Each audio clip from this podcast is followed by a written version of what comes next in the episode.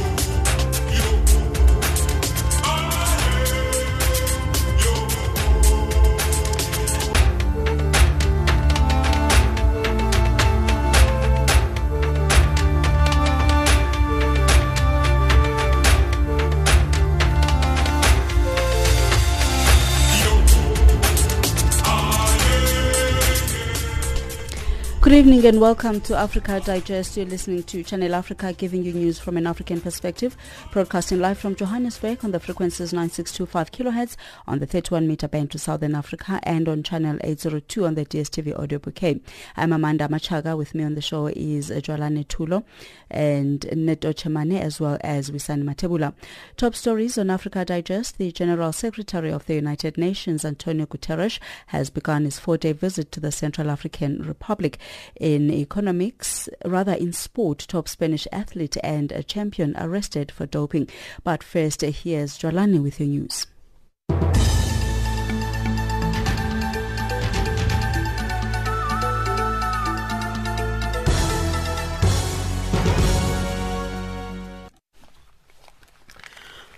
Thank you, Amanda. Good afternoon. This week's presidential election rerun in Kenya has implications not only for the country but also much of the continent. Lawyers for the Kenyan Electoral Commission say the planned rerun of the presidential elections will go ahead on Thursday after not enough Supreme Court judges attended a special hearing. The BBC's Tomi Oladipo reports normally out of the seven Supreme Court judges, you need at least five of them to be present. But today only two showed up. One of them, just last night, her vehicle was attacked and one of her aides was shot. Another one is believed to be receiving medical treatment. Two cannot come. We don't know why that is. One is out of town and could not get a flight back into Nairobi. So the Chief Justice said um, on that basis, they could not meet and they could not hear this case and so the elections will go ahead.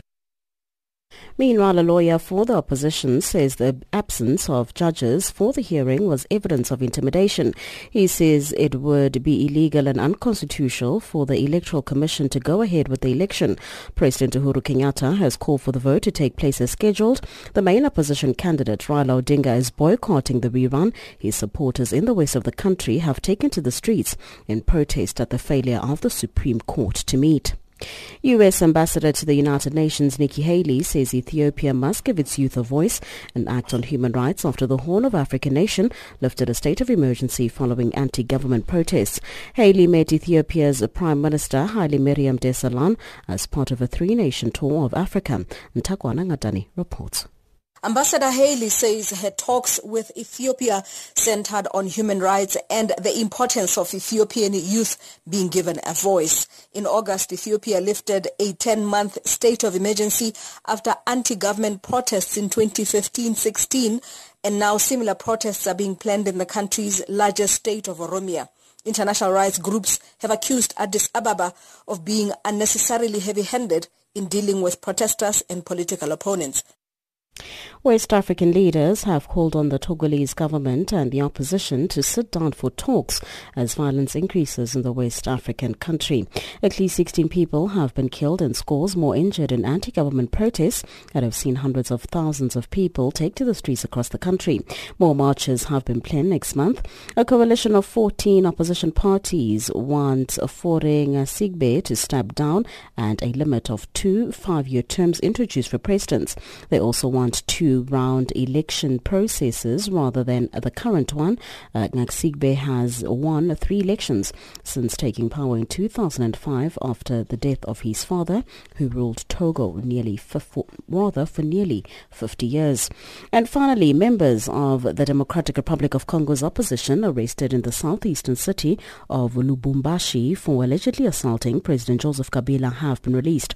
The releases follow diplomatic pressure in the form of a joint statement from European Union officials and United Nations diplomats from the US, Swiss and Canadian missions to the country expressing concern at restrictions on opposition gatherings. The statement called on the government to let gatherings by civil groups and the opposition proceed unhindered while urging such groups to ensure that their meetings were peaceful and respected the law.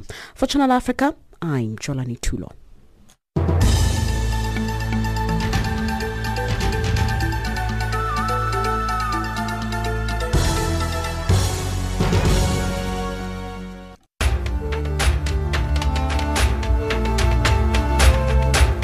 This is Africa Digest.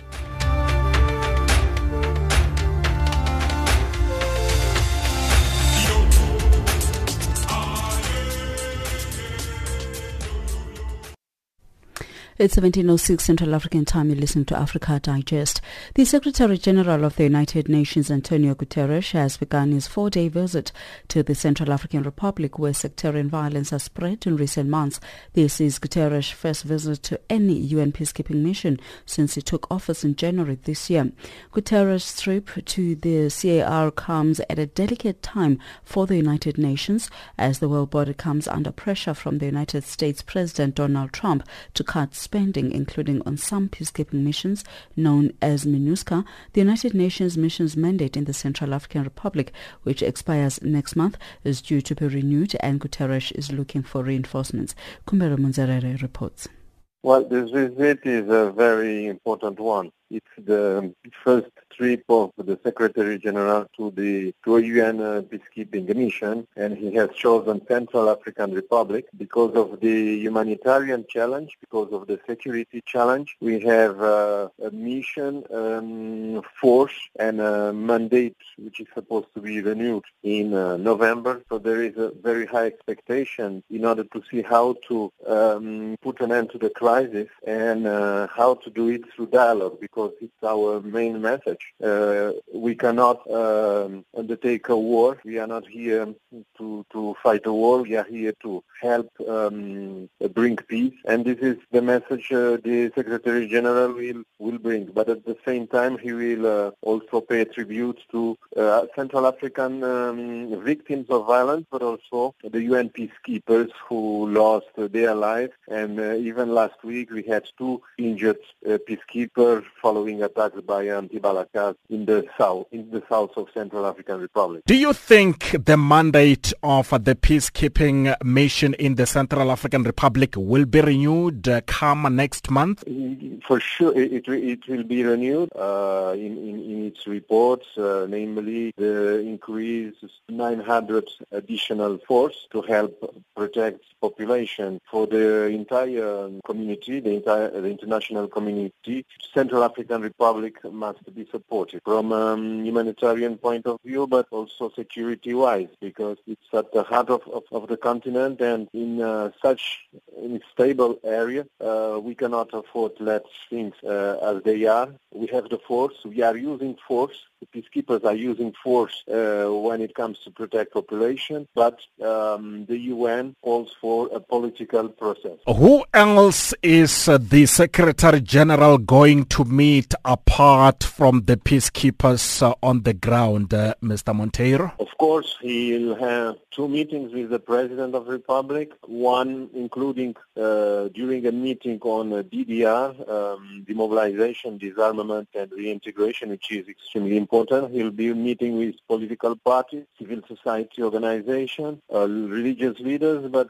also he will travel to Bangassou in the south of Central African Republic. It's the place recently marked by huge violence uh, caused by anti-Balaka's militias, the place where we lost eight peacekeepers uh, since May, and it's a way to tell African, Central African people he cares about Central Africa. This is the reason he's traveling to, to the country. Now, the United Nations uh, took over from the African Union's MISCA on uh, September 15, 2014, creating what is now known as MINUSCA. Now, it has often been criticized by Central African authorities for its lack of reactivity. Now, the peacekeepers have also on several occasions been accused of uh, sex crimes, resulting in several hundred of them being sent home. This is a serious indictment uh, which has surely dented the image of the mission, has it not, uh, Mr. Monteiro? With respect to the partnership with the government, uh, it's um, it's very strong. The um, government backs uh, MINUSCA uh, work in, in the country. Um, it's owing to our presence that security is being provided. Of course, we have some uh, uh limitations, and we try to address to address them. On the SCA issue, it's part of our role, right? It's part of uh, the Secretary General's zero tolerance policy, and we are doing everything to uh, help address this this issue with training. But also, it's uh, a work that we try to involve community to help us address this this this um, scourge, and also the role of um, member states, uh, particularly uh, troop contributing co- uh, countries, police contributing countries, is extremely important. We know that uh, um, it can hurt our image, but we are doing everything to to do our work based on the UN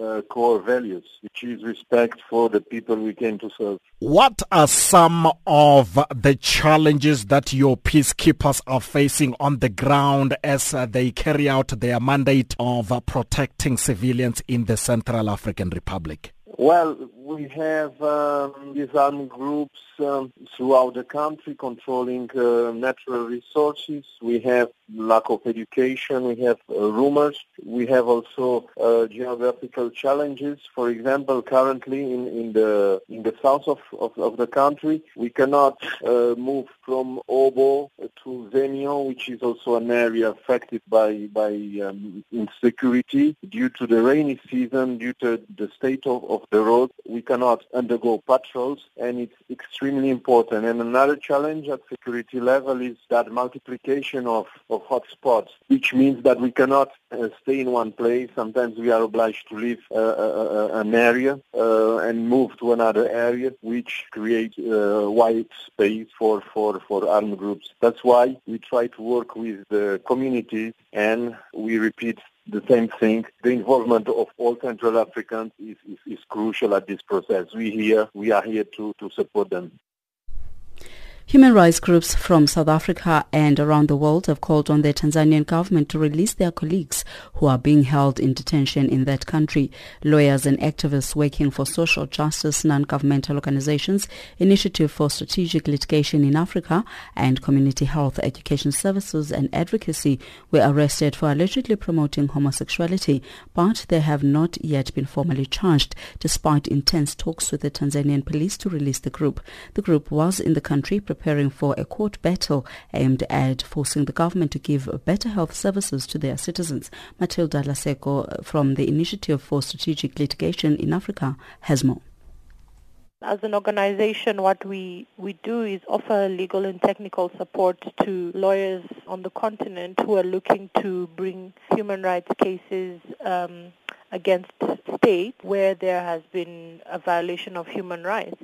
So um, it's in this regard that my colleagues were meeting with the group in Tanzania. Um, as members of CHESA and some few lawyers from Tanzania, they had approached us to say that they're looking to file a suit against Tanzania um, to challenge a decision taken by government a few months back um, to, one, impose a ban on the importation of water-based lubricants, and two, um, close what they call drop-in centers. So the drop-in centers provide um, health-related services, um, particularly services to people who are infected and affected by HIV and AIDS. Now, there are conflicting reports about what your colleagues were doing in Tanzania when they were arrested. Uh, now, the Tanzanian authorities are accusing them of promoting homosexuality. Talk to us about the purpose of their visit. What were they doing at the time of their arrest? The allegation that they were promoting homosexuality came about um, when the police com- commissioner, I think he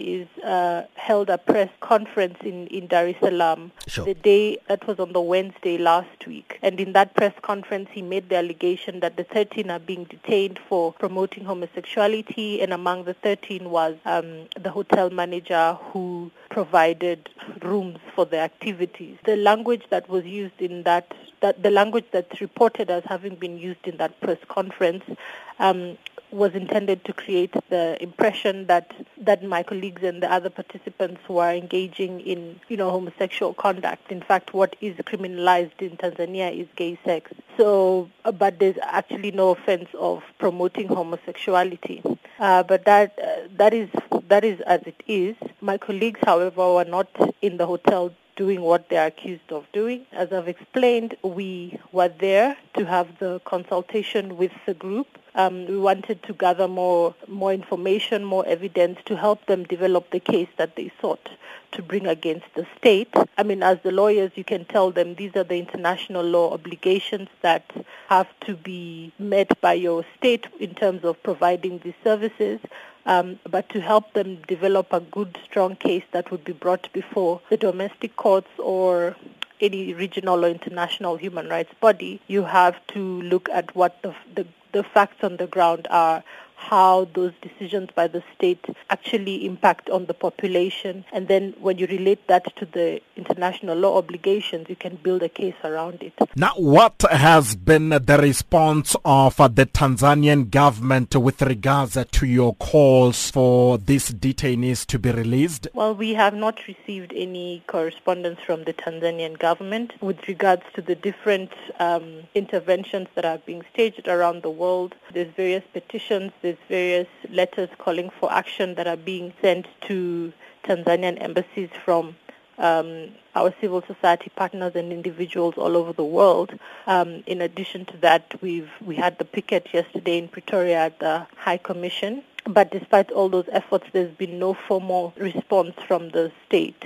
Uh, the only word that we get from them is through the police investigating the case, and that we are informed through our the local counsel that's working with with with my colleagues that they persist to say that they are continuing their investigations. Now, what will be your next course of action, Matilda, if uh, they continue to remain in detention? What will you do? What we are working on now is uh, bringing an urgent application before the High Court, uh, what would call a habeas corpus application, um, in terms of which we would be seeking an order um, that the police must present the detainees before a judge, the judge who will grant the order, and the police must explain if the, there are charges to be brought against the detainees, and if there are no charges, they need to explain why they continue to hold them in unlawful detention.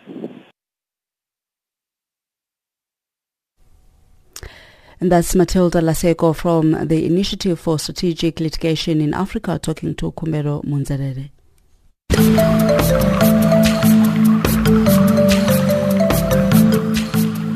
This is Channel Africa, South Africa's official international public radio station on shortwave, internet and satellite. From an African perspective, Guess what? You can now listen to Channel Africa using Silozi, Chinyanja, Kiswahili, Portuguese, French, and English, giving you an African perspective. Hi, my name is Tandalunye Ndlovu, and you are listening to Channel Africa. We love Channel Africa from an African perspective. Channel Africa, bringing you the African perspective.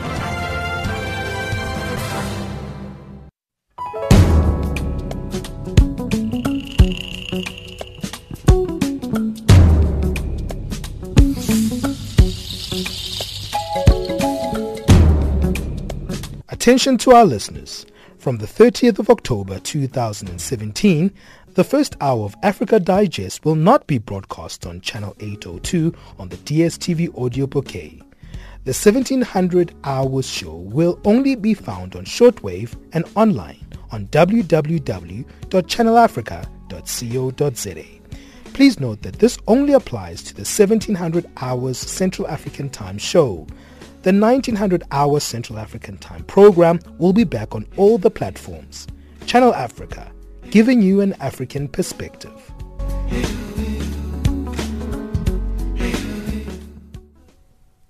It's 1720 Central African time. You listen to Africa Digest right here on Channel Africa, where we're bringing you news from an African perspective. As October month focuses on food security and the eradication of poverty, we talk to agricultural experts about smart alternative ways of farming in addressing food security. There's an alternative agricultural method called aquaponics, which uses farming space intelligently and uses fish farming as well as soilless crop production. Now, for more insight on this, we are now joined on the line by Unathi Sihlahla, Program Director for Health in Action South Africa at the INMED Partnerships for Children. Good evening and welcome to Channel Africa. Yes, good evening, and uh, thank you for inviting us to your show. And uh, good afternoon also to the listeners at home. What is aquaponics and how does it work? Well, uh, aquaponics is actually a combination of two technologies. One is aquaculture, meaning that you are able to grow your fish. And then the other one is um,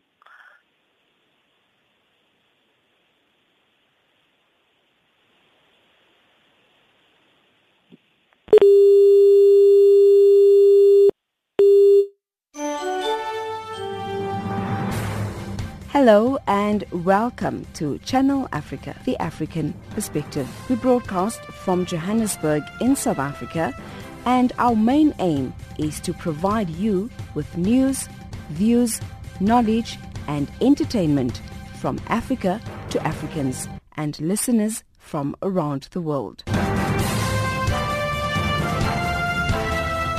Reporting for Channel Africa in Harare, Zimbabwe, this is Simon Muchemwa. Reporting for Channel Africa, I am Diana Wanyonyi in Mombasa. For Channel Africa, I am Kumbera Munjerere in Johannesburg.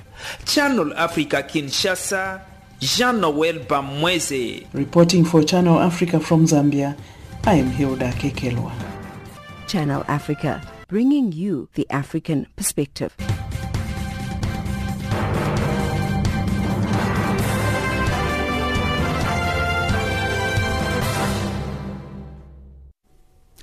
Well, apologies for that technical glitch there. We got cut off as we were talking to Unathi Sihlahla. But he's back. We have him. He's the Program Director for Health in Action South Africa at the INMED Partnerships for Children. So we're talking about aquaponics and how does it work. Uh, Unathi, can you please take us uh, uh through aquaponics? Yes, I was just explaining, Amanda, that aquaponics is actually a combination of two technologies. One is aquaculture, meaning that you are able to grow your fish as a source of nutrients for your plants. And then the second technology is hydroponics, uh, meaning that you are able to grow your vegetables without using soil as a medium. So the combination of these two technologies, it forms what we refer to as aquaponics. It's actually not a new technology. It has been there for a while. And what we have done as an organization is to simplify it uh, so that uh, rural communities and ordinary citizens can be able to start aquaponics either in their backyard gardens or whether at schools or for community projects. Now, Nati, is it possible to use aquaponics as a sustainable alternative to traditional farming in South Africa? It is. It is actually because um, in its design, the system is actually responding to a number of issues, uh, including climate change. We have a problem now in South Africa because we are beginning to feel uh, the impact of climate change there is less and less rains. There is drought everywhere. And the system itself, it does uh, respond to such challenges because it's actually using probably 90% less water. Uh, and also in terms of the growth of your plants, it's actually, they actually grow very quick uh, when you compare to your traditional agriculture. We, in some of the systems that we have built as an organization, within three days of planting your seeds, you are able to see germination But if you compare that to your traditional agriculture, you are able to experience your germination probably even after seven days if you are lucky. So the system itself, it is something that can be able to be used by communities to sustain their food security needs. Now, people tend to stick to, uh, you know, uh, proven old traditional ways of doing things. Do you think that it will be easily uh, acceptable? Well, uh, with education, Amanda, with education and more information sharing, uh, this is something that can be acceptable. We have been doing this for the past uh, 10 years as an organization. And what we are doing actually with the program that is funded uh, through partnerships with uh, Mondelez Foundation, we are actually starting spreading the system from primary schools that uh, we are teaching kids in primary schools on other alternative methods of uh, uh, growing food, including aquaponics. And this is something that really, really generates a lot of interest from our young kids at schools. So it's something that we really uh, are beginning to reap some uh, uh, uh, positive returns as we are engaging more communities around the use of the system. And can you tell us about some of the projects uh, that INMED uh, is, is currently carrying out um, to empower women and children? We have been very fortunate. Probably about two years ago, we started a partnership uh, with the Mondelez Foundation. And as part of this uh, partnership, we've got a program that we refer to it as the Health and Action Program. And one of the goals of the program is to improve access to fresh food for young uh, kids in schools. It's actually targeting probably about 120 schools that are benefiting from the program, both in Johannesburg as well as also in Port Elizabeth. Now, as part of that project, we also do have aquaponics uh, that we have developed both in Johannesburg as well as also in the Eastern Cape in Port Elizabeth. And all the produce that is coming from these aquaponics units uh, is actually used uh, to support children as well as also to augment the school feeding program in schools. We have also other programs that we are doing for community projects uh, for income generations uh, that are also focusing on aquaponics. So at the moment we are active in about six provinces uh, in South Africa and really the target is to reach as many people as we can so that we can make our mark in terms of uh, improving food security in this country. Well, thank you very much, Unathi, for that insight and for your time indeed. Thank you so much. That's uh, Unathi Sihlahla, Program Director for Health in Action South Africa at the INMED Partnerships for Children.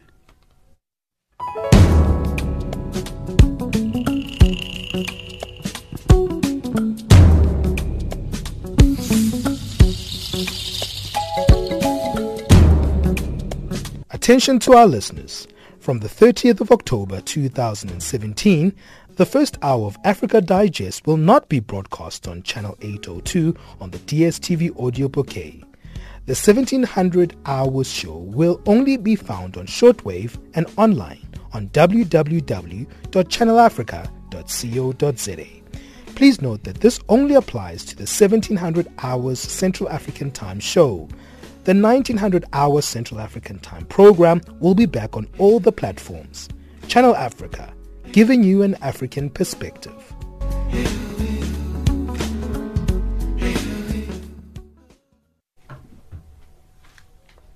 1728 Central African Time. Time for us to cross over to Jolane Tulo, who has our news headlines.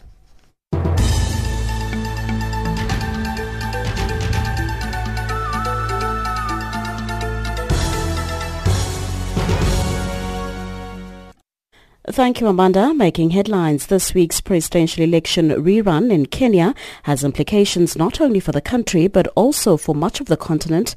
Lawyers for the Kenyan Electoral Commission say the planned rerun of the presidential election will go ahead on Thursday.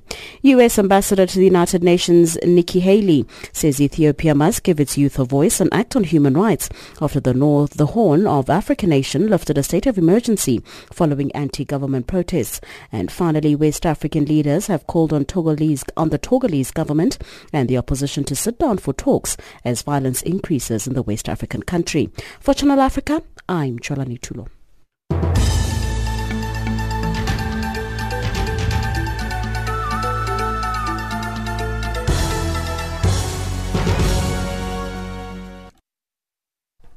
Thank you, Jolani.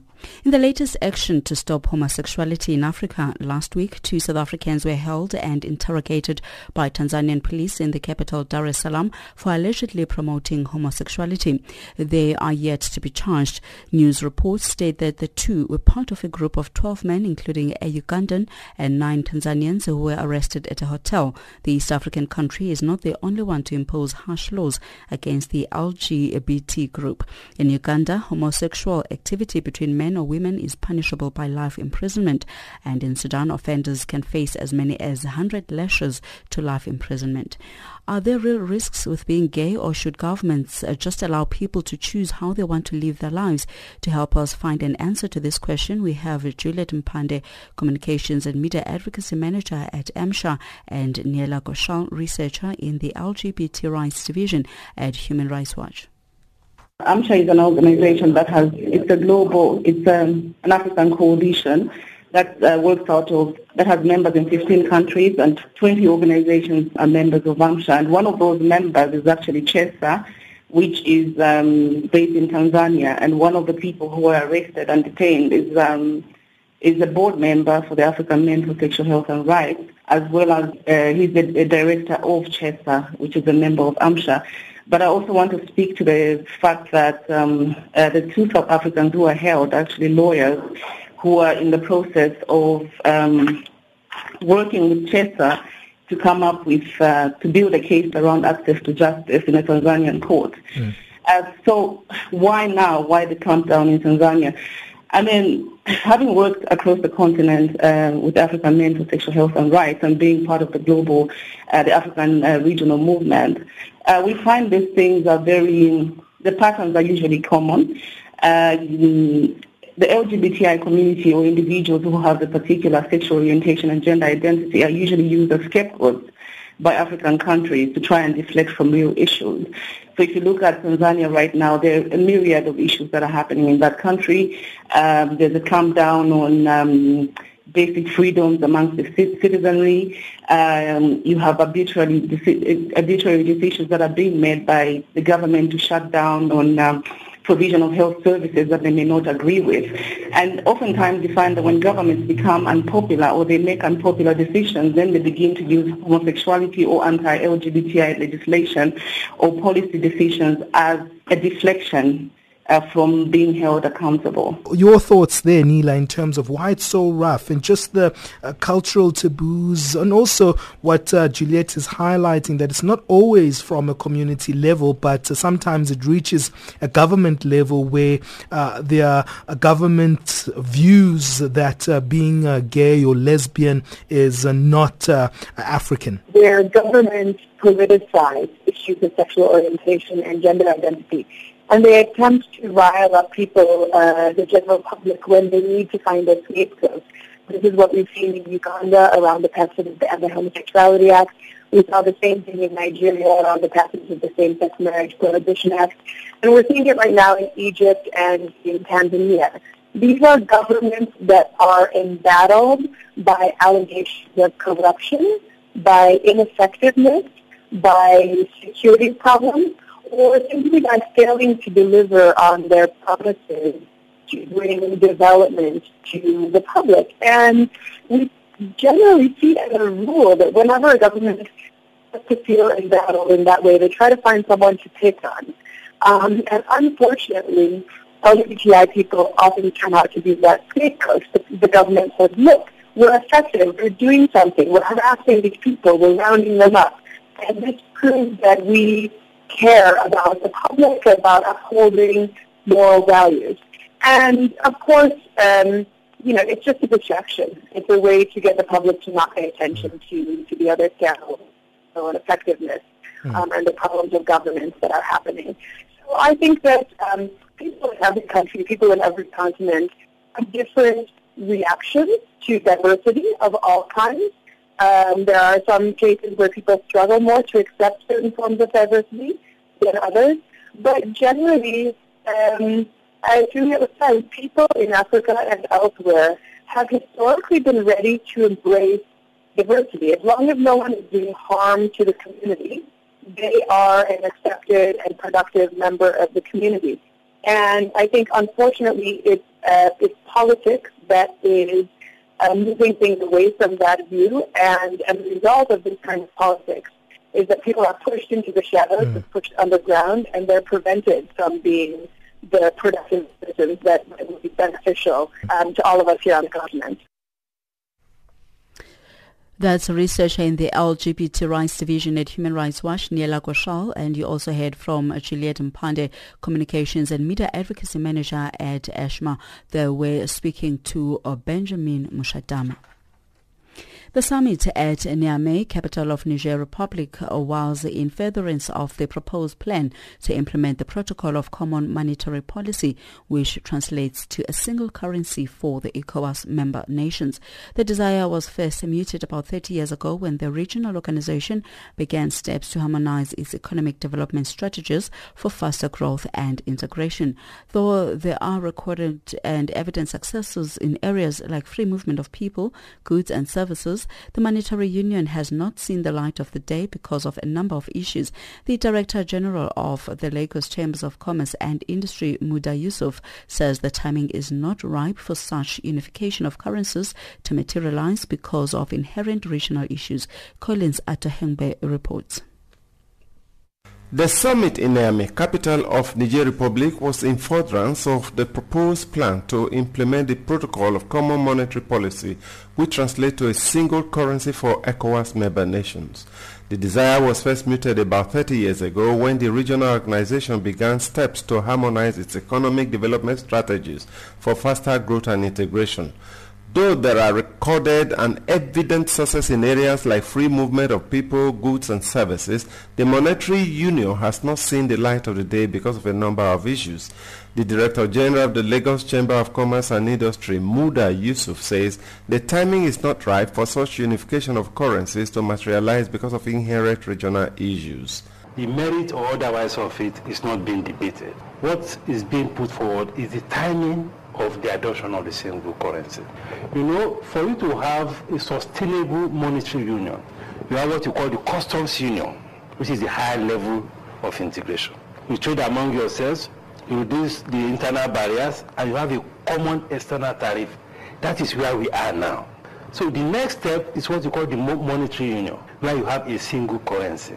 The francophone countries already have a common currency, which is the CFA it is linked to the euro. The key issue about monetary union or single currency has to do more with the Anglophone West African countries. Beyond the monetary union, you now have the political union, where you have a common currency and the same government. If the time is not ripe after three decades of deliberations and roadmap proposals, what are the challenges which inhibits the formalization of the monetary policy? Muda Yusuf says the method requires the implementation of deliberate economic measures by member nations such that ECOWAS can evolve into making its dream a reality. For you to have a sustainable monetary union, there are certain criteria that must be met. There has to be proper alignment between the countries along the lines of their monetary policy. Most of their uh, macroeconomic fundamentals are still very weak. For instance, one of the criteria is that you must have single-digit inflation. How many countries in the West African sub-region have a single-digit inflation? Even in Nigeria, our inflation is well over 15% as we speak. Fiscal debt to GDP ratio should not be more than 4%.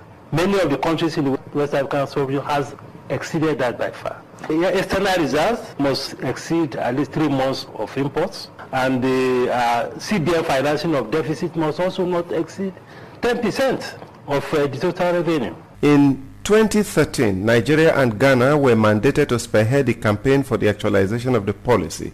But then, even the Ghanaian president, Nana Akufo-Addo, says the dream is still foggy because of the realities on the ground. We are committed to introducing a common currency, the ECO. But so far, there's still no sign that this will become reality. That unless we resolve the problems that we face, we cannot meaningfully embark upon the industrialization process that is critical to our ability to transform our economy. Because of the existence of these problems, it has become difficult to chart the expected path. Where there is a will, there is a way, so goes the saying. But it will appear that this is a case of the spirit willing and the body is weak. The Director General of Lagos Chamber of Commerce Muda Yusuf once again says the head of the snake must go first so that people can cross the road to a safer spot for the implementation of the single monetary policy and currency. So all these critical criteria that needs to be met, most of these countries have not met those criteria. So when you have such conditions in many of the countries, it doesn't make sense and it is also not advisable for you now to jump into a monetary union a single currency. If you do that, it will create more complications. So it is better for us to remain the way we are and gradually sort out these very important macroeconomic issues before we move forward. The summit may not have succeeded in reaching the goals of making it work as proposed, but ECOWAS has an idea of what it should be working towards. For instance, the Nigerian leader, President Muhammadu Buhari, told his colleagues that ECOWAS should tread softly and not rush into a single currency without clearing the hurdles and urging that the examples of what European Union is grappling with should be something to learn from. From Lagos, Nigeria, I am Collins Nosa Atohengwe for Channel Africa News. A piece of South Africa's heritage that should be in the country's governmental archives is on sale in one of Europe's leading autograph and manuscript auction houses. This is a handwritten letter by Black Consciousness Movement founder Steve Biko on 29 October 1973, listed in UK auction house International Autograph Auctions catalogue. Biko, an anti-apartheid activist and writer, was killed in Pretoria in 1977. For more on this issue, here's Kwan Ahandik of the South African Heritage Resource Agency.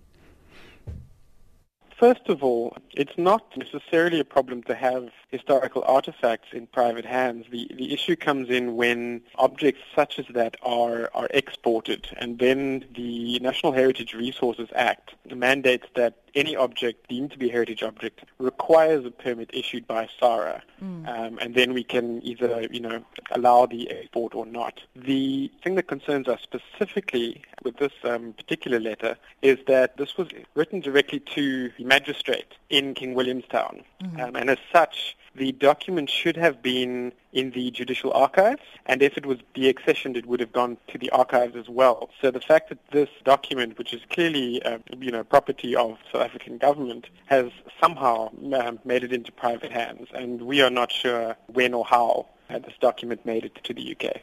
And can we know more about the contents of this letter? What exactly was it addressing? Sure. So the letter was written by Steve Biko to the magistrate in order to request permission to visit his wife at the hospital where she was working. Um, and this was because in March of that year, the apartheid government had issued a banning order against Steve Biko, which meant that he, in order to leave the magisterial district, he would have had to apply with the magistrate for permission. And I think this is perhaps particularly poignant in the fact that it was under that same banning order under which he was arrested in 77. And in terms of this discovery of the auctioning of the letter, how did it come about? Who blew the whistle, so to speak, to say this letter, um, a very significant piece of South African heritage, will be auctioned in the UK?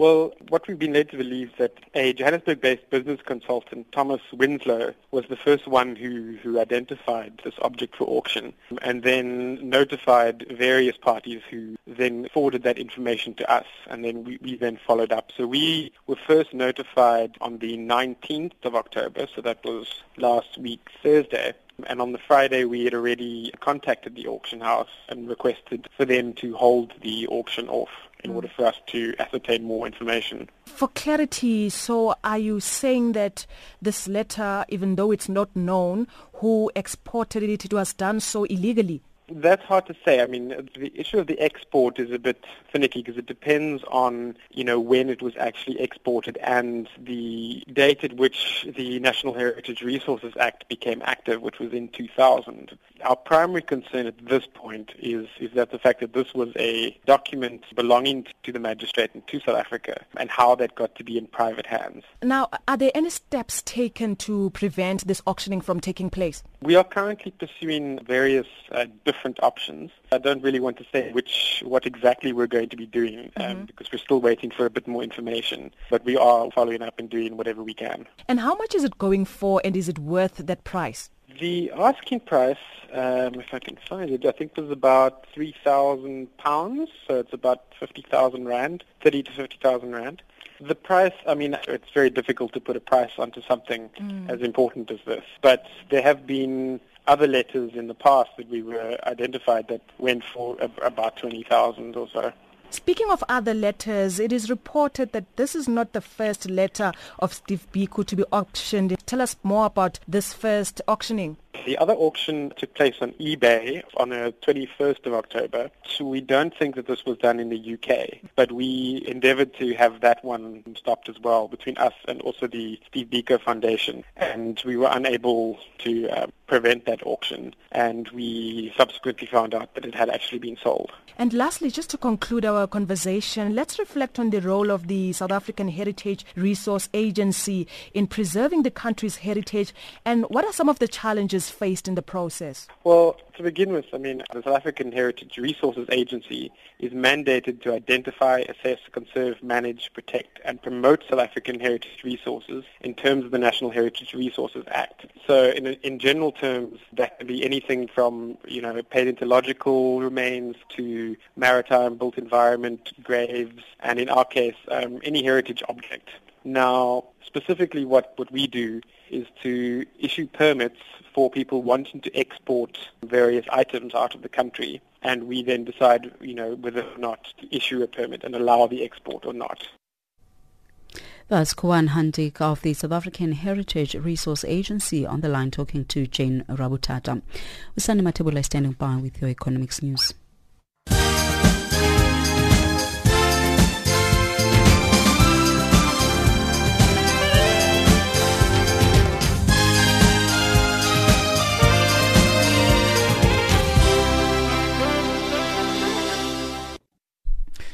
Good evening. Thanks, Amanda. South Africa's Finance Minister Malusi Gigaba has described the slow growth of the country's economy as a matter of concern for all South Africans. Gigaba delivered his medium-term budget policy statement in Parliament. He says the country faces its biggest tax revenue shortfall since 2009 as well as a rising debt to GDP ratio, which is currently over 54%. The major response to the revenue shortfall should be let's grow the economy. Because the only way you are going to be able to recover 50.8 billion rand is not by cutting expenditure or raising taxes. It is by um, uh, addressing the structural reforms in the economy resolving the uncertainties surrounding um, state-owned companies the tele- telecommunications spectrum allocation and, and broadband issues as well as resolving the mining issues implementing some of the fiscal issues, including the, the reform of the procurement programs of government. Meanwhile, there's been muted reaction from economists and the business community to Gigaba's first medium-term budget policy statement. The economists say the market had not expected Gigaba to make serious pronouncements on how and where government was going to get funds to resuscitate the economy and reform SOEs. Economist Lumkile Mondi. Our expectations were that not much is going to come out of the budget, given the fact that the control of the treasury now rests with the presidency. So therefore, President Zuma has got more to say about what goes into the budget than Minister of Finance. The under recovery, the amount that has not been collected in our budget, estimated to about 50.8 billion, that possibility was there. And really, um, around supporting state-owned companies also, we're not surprised.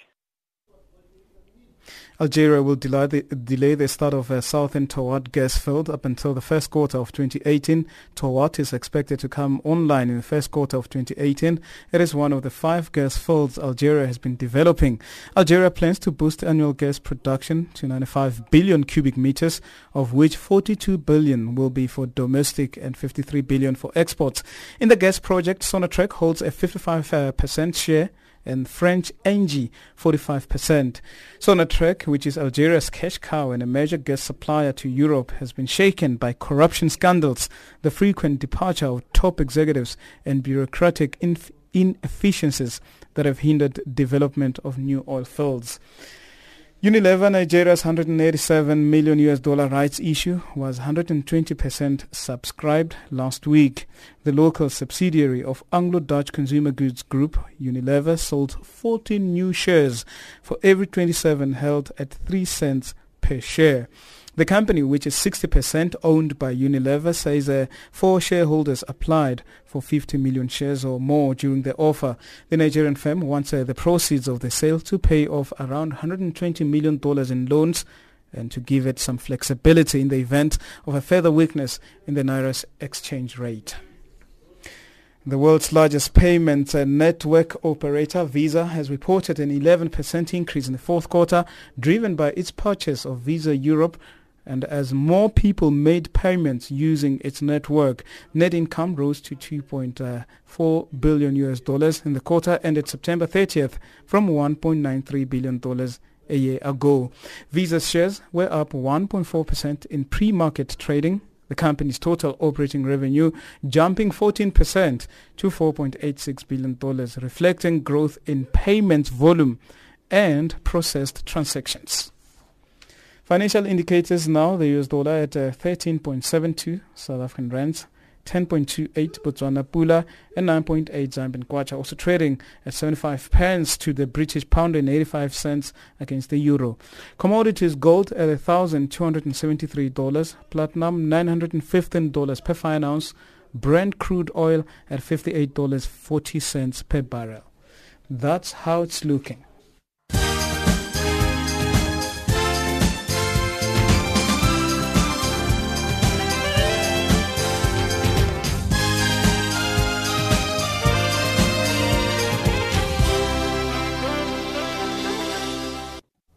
Thank you, Isani. It's time now for our sports news with Musibudi Makura.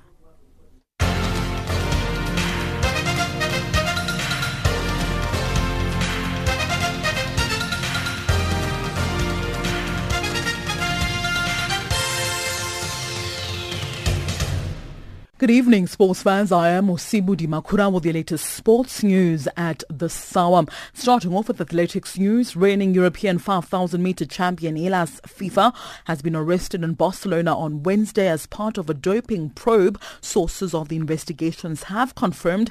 Now, Fifa, born in Morocco but who has represented Spain since 2015, was arrested at his home on Wednesday morning. The 28-year-old is just one of a number of arrests being carried out in operations for crimes against public health and the use of medications with great danger to health, said a statement from the Catalan High Court of Justice. Now, the court also confirmed that the operation carried out on Wednesday began with a police investigation back in June. Fifa took advantage of Mo Farah's absence to claim European gold at the 2016 European Championships in Amsterdam.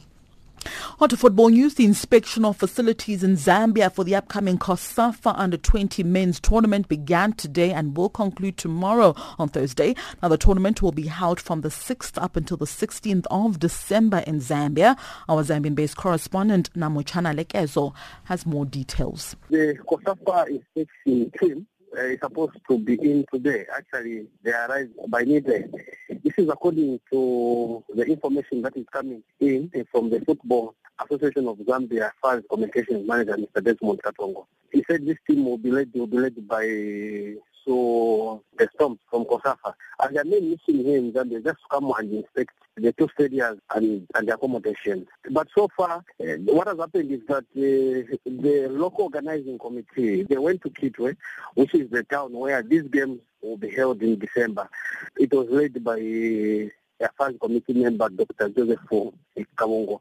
They toured the Nkana Stadium. Uh, they also had an opportunity not to tour Arthur Davies Stadium because these two stadiums are the ones that will be used not to host to host the COSAFA under 20 games.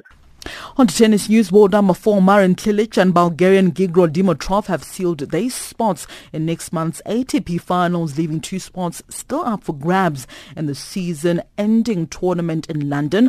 Now the duo join world number one Rafael Nadal, Swiss ace Roger Federer, Germany's Alexander Zverev, as well as Austrian Dominic Thiem in the Elite Eight man field after Sam Querrey lost his first round match at the Vienna Open on Tuesday.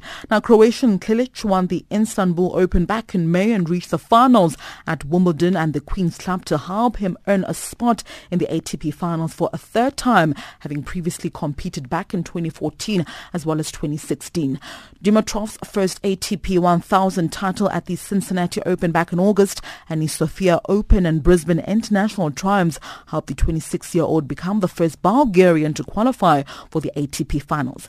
While Andy Murray, Novak Djokovic and Stanislas Wawrinka all out with injuries, Belgian David Goffin as well as Spaniard Pablo Carreño Busta are favourites to grab the remaining spots at the event that takes place from the 12th up until the 19th of November.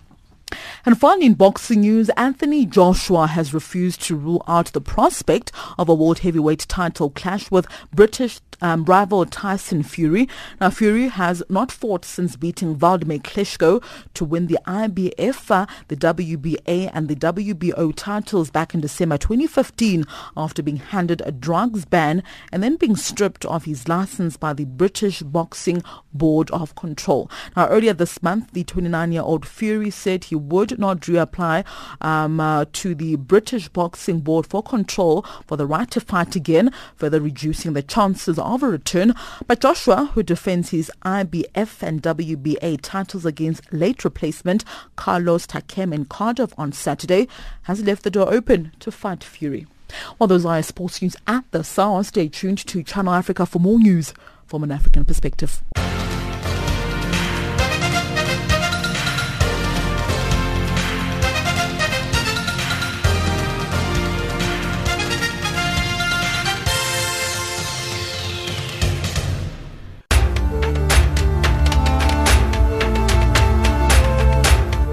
This is Africa Digest.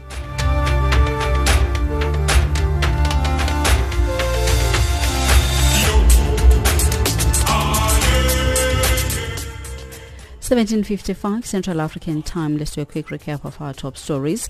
The Secretary General of the United Nations, Antonio Guterres, has begun his four-day visit to the Central African Republic, where sectarian violence has spread in recent months, and human rights groups from South Africa and around the world are calling on the Tanzanian government to release their colleagues who are being held in detention in that country. And that wraps up Africa Digest this hour. From myself, Amanda Machaga, producer Lebu Museu, technical producer Catherine Maliga, and the rest of the Africa Digest team, thank you for listening. You can send us your comments on the show uh, to info at channelafrica.org or you can send an SMS to plus two seven eight two double three two five nine zero five. And taking us to the top of the hour is a song by Tunogwe titled African Child Bambelela.